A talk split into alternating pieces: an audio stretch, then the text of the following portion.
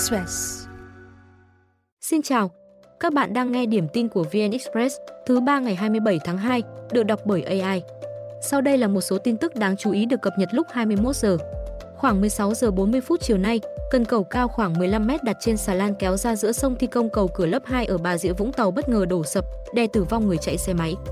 Đây là nam thanh niên 20 tuổi, chưa xác định được danh tính, chạy xe máy trên cầu hướng từ huyện Long Điền đi thành phố Vũng Tàu. Thanh niên này bị cầu rơi trúng, tử vong tại chỗ.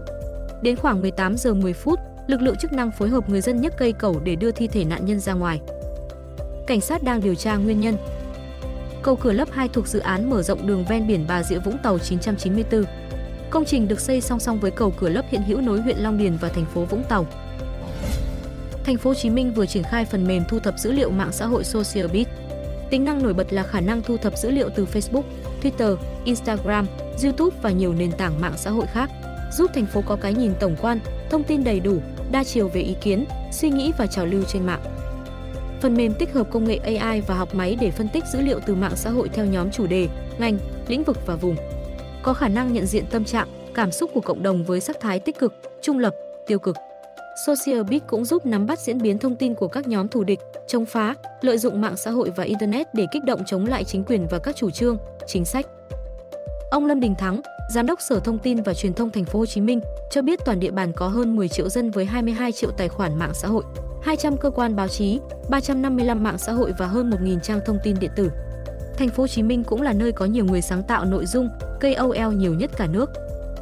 Trung bình mỗi tuần, Sở Thông tin và Truyền thông Thành phố Hồ Chí Minh nhận ít nhất 10 đơn phản ánh, khiếu nại liên quan đến các hoạt động trên mạng. Những vấn đề trên đặt ra đòi hỏi có một công cụ có thể thu thập, đánh giá để phục vụ việc chỉ đạo, điều hành, đồng thời có thể hiểu hơn về nguyện vọng người dân trong thực thi chính sách. Một điểm bán súng quân dụng ở Quảng Ngãi vừa bị phát hiện. Công an tỉnh Quảng Ngãi bắt quả tang một nghi phạm vận chuyển hơn 1.000 viên đạn thể thao. Nghi phạm là Phan Huỳnh Thiên Đạt, 33 tuổi. Tại nơi ở của Đạt, công an thu hơn 90 khẩu súng các loại, 14.000 viên đạn thể thao. Đạt khai mua súng, đạn từ nhiều nguồn, trong và ngoài nước. Anh ta cất hàng trong nhiều kho hàng ở Quảng Ngãi và liên tục thay đổi địa điểm. Để bán số vũ khí trên Đạt dùng các tài khoản mạng xã hội không chính chủ quảng cáo trên các hội, nhóm kín. Trước khi bị bắt, nghi phạm khai đã bán được hàng trăm đơn hàng. Lúc mua bán, Đạt sẽ dùng sim giác hoặc tài khoản mạng xã hội không chính chủ để liên lạc và dùng tiếng lóng, tên lóng để thống nhất cách mua bán. Vụ án đang được mở rộng điều tra. Nga hôm nay ra lệnh cấm xuất khẩu xăng trong 6 tháng, từ ngày 1 tháng 3, để bình ổn giá và tạo điều kiện cho các nhà máy lọc dầu nước này bảo dưỡng. Biện pháp này được cho là cần thiết để bình ổn giá trong nước. Giá xăng rất quan trọng với các lái xe và nông dân Nga khi là quốc gia xuất khẩu lúa mì lớn nhất thế giới. Nga cũng đang hợp tác với Ả Rập Xê Út, nước xuất khẩu dầu lớn nhất thế giới, để giữ giá ở mức cao. Nga hiện tự nguyện cắt giảm xuất khẩu 500.000 thùng xăng dầu một ngày trong quý 1 năm 2024. Tháng 9 năm 2023, Nga cũng áp lệnh cấm bán xăng dầu ra nước ngoài do nguồn cung trong nước khan hiếm và giá nhiên liệu cao. Năm 2023, Nga sản xuất 43,9 triệu tấn xăng và xuất khẩu 5,76 triệu tấn, tương đương 13% sản lượng. Nước nhập khẩu lớn nhất mặt hàng này là UAE và các nước châu Phi như Nigeria, Libya, Tunisia.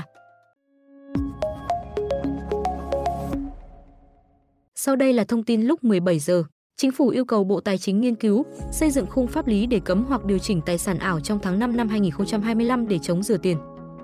Ngân hàng nhà nước được yêu cầu đánh giá rủi ro về rửa tiền trong kinh doanh casino, trò chơi có thưởng và tài sản ảo, hoàn thành vào tháng 9. Hiện Việt Nam chưa có định nghĩa cụ thể về tiền ảo và tài sản ảo. Các quy định hiện mới đề cập khái niệm tiền điện tử neo theo tiền pháp định, tồn tại dưới dạng thẻ trả trước ngân hàng, ví điện tử. Các loại tiền số như Bitcoin, Ethereum được coi là tài sản ảo phổ biến. Cơ quan quản lý nhiều lần khẳng định tiền ảo không phải là tiền tệ, phương tiện thanh toán hợp pháp tại Việt Nam. Luật phòng chống rửa tiền, sửa đổi, thông qua cuối 2022 chưa luật hóa các loại tiền ảo, tài sản ảo. Một số quốc gia bắt đầu đưa ra quy định siết tiền ảo, bảo vệ người dùng trên mạng. Chiều nay, giá vàng miếng quay đầu giảm, xóa mức tăng nửa triệu đồng vào sáng nay và về lại dưới 79 triệu đồng một lượng. Vàng SJC đang niêm yết tại 76,9 triệu đồng chiều mua vào và 78,9 triệu đồng chiều bán ra. Vàng nhẫn tiếp tục tăng thêm khoảng 50.000 đồng so với đầu sáng và lên vùng cao nhất từ trước đến nay. Nhẫn trơn 24K tại SJC chiều nay lên 63,8 triệu và 65 triệu đồng, còn tại Bảo Tín Minh Châu lên 65 triệu và 66,1 triệu đồng. Trên thị trường quốc tế, mỗi ounce vàng giao ngay hiện neo quanh 1.993,7 đô la Mỹ. Gần đây, Phó Thủ tướng Lê Minh Khái vừa chỉ đạo yêu cầu Ngân hàng Nhà nước nghiêm túc thực hiện các nhiệm vụ của chính phủ giao về quản lý thị trường vàng. Theo đó, Ngân hàng Nhà nước nhanh chóng tổng kết Nghị định 24 và báo cáo kết quả thanh tra thị trường vàng trong tháng 2 và có các biện pháp quản lý thị trường vàng, không để giá vàng miếng trên quá cao so với thế giới. Hôm nay, Tòa án nhân dân quận 10, thành phố Hồ Chí Minh đã bác đơn xin hoãn thi hành án của Nguyễn Xuân Hương Trang, tức Trang Nemo, buộc phải chấp hành 9 tháng tù giam sau 7 ngày nữa. Ngày 27 tháng 2, Tòa án nhân dân quận 10, nơi Trang cư trú, ra thông báo buộc cô phải thi hành bản án của Tòa án nhân dân thành phố Hồ Chí Minh hồi tháng 9 năm ngoái. Theo quy định, sau 7 ngày kể từ khi ra thông báo, cô phải làm thủ tục đi chấp hành án. Trước đó, Trang đã nộp đơn xin hoãn chấp hành hình phạt tù với lý do là lao động duy nhất trong gia đình, song không được chấp nhận. Bản án có hiệu lực xác định do mâu thuẫn với chị My trong việc kinh doanh online, Trang hẹn gặp tại cửa hàng của mình ở phường Nguyễn Cư Trinh, quận 1 để giải quyết. Chiều ngày 16 tháng 1 năm 2022, My cùng hai người bạn, trong đó có chị Khanh, đến cửa hàng gặp Trang để xin lỗi, sau đó hai bên xảy ra cự cãi. Chị Khanh bị Trang và nhóm nhân viên xông vào đánh thương tích 3%. Ba đồng phạm là nhân viên làm việc cho Trang lĩnh từ 9 tháng đến 1 năm tù. Đêm qua, hai người đàn ông đi xe máy lên đường cấm, lạng lách, đánh người trên vành đai 2 trên cao bị công an Hà Nội mời lên trụ sở để phục vụ công tác điều tra. Lái xe 38 tuổi, chú quận Hai Bà Trưng và người ngồi sau 44 tuổi, chú quận Ba Đình. Hai người này vẫn đang ở trụ sở công an để phục vụ công tác điều tra. Trước đó, khoảng 16 giờ ngày 25 tháng 2, lái xe trên đường vành đai 2 trên cao hướng từ cầu Vĩnh Tuy đến ngã tư sở. Khi đến gần khu đô thị Tham City thì bị hai người đi xe máy biển Hà Nội, không đội mũ bảo hiểm, liên tục tạt đầu. Khi một ô tô 4 chỗ khác đi cùng chiều vượt lên, hai người này tiếp tục lái xe máy chặn trước chửi bới, liên tục kéo giật cửa kính ô tô. Khi tài xế xuống xe, một trong hai thanh niên đã lao đến hành hung.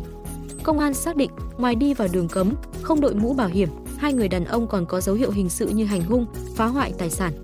Vành đai 2 trên cao chỉ dành cho ô tô, cấm xe máy, xe thô sơ và người đi bộ. Sau cuộc họp thứ ba, chiều nay, Liên đoàn bóng đá Hàn Quốc vừa bổ nhiệm huấn luyện viên Hoàng Sun Hong, người đang dẫn dắt U23 Hàn Quốc, tạm thời nắm đội tuyển quốc gia để đá hai trận tại vòng loại World Cup diễn ra vào tháng 3. Ông Hoàng được bổ nhiệm với hai lý do. Thứ nhất, một huấn luyện viên dẫn dắt cả đội tuyển quốc gia lẫn U23 là điều bình thường ở một số quốc gia. Thứ hai, Hoang có hiểu biết tốt về bóng đá châu Á, với nhiều kinh nghiệm thi đấu quốc tế, thể hiện qua thành tích giành huy chương vàng ASEAN 19. Bên cạnh đó, Hoang còn hiểu biết thế hệ cầu thủ trẻ. Nhiệm vụ trước mắt của huấn luyện viên Hoang là giải quyết bầu không khí hỗn loạn và dẫn dắt Hàn Quốc đối đầu Thái Lan vào ngày 21 tháng 3 và ngày 26 tháng 3 tại vòng loại 2 World Cup 2026, khu vực châu Á. Sau đó, ông tiếp tục dẫn dắt đội U23 thi đấu ở vòng chung kết U23 châu Á 2024 tại Qatar từ ngày 15 tháng 4 đến ngày 3 tháng 5 với mục tiêu lọt vào top 3 để giành vé dự Olympic Paris 2024. Việc kiêm nhiệm dự kiến kéo dài đến tháng 5 năm 2024 để KFA có đủ thời gian tìm kiếm huấn luyện viên chính thức. Trước đó, Hàn Quốc sa thải huấn luyện viên Jurgen Klinsmann do không thể vô địch ASEAN Cup 2023 cùng thái độ làm việc không phù hợp. Tổng thống Mỹ cho biết Israel đã đồng ý dừng hoạt động quân sự ở giải Gaza trong tháng ăn chay Ramadan của người Hồi giáo. Tháng Ramadan dự kiến bắt đầu ngày 11 tháng 3 và kết thúc vào ngày 9 tháng 4. Thông báo được đưa ra trong bối cảnh nhóm Hamas ở Gaza đang nghiên cứu một kế hoạch ngừng bắn mới để tạo điều kiện trao đổi tù nhân lấy con tin với Israel. Ông Biden cũng cảnh báo Israel có nguy cơ mất đi sự ủng hộ quốc tế do số người thiệt mạng ở Gaza tăng cao. Thêm rằng theo Avi đã cam kết tạo điều kiện cho người Palestine sơ tán khỏi thành phố Rafah ở Nam Gaza trước khi tăng cường chiến dịch tấn công Hamas tại đây. Khoảng 1,4 triệu người Palestine đang ẩn náu ở Rafah. Theo đó, Hamas sẽ thả 40 con tin Israel, trong khi Israel thả khoảng 400 tù nhân Palestine. Thỏa thuận được xem là nỗ lực nghiêm túc nhất nhiều tuần qua nhằm chấm dứt cuộc xung đột bùng phát từ tháng 10 năm ngoái. Thông tin sẽ tiếp tục được cập nhật lúc 6 giờ.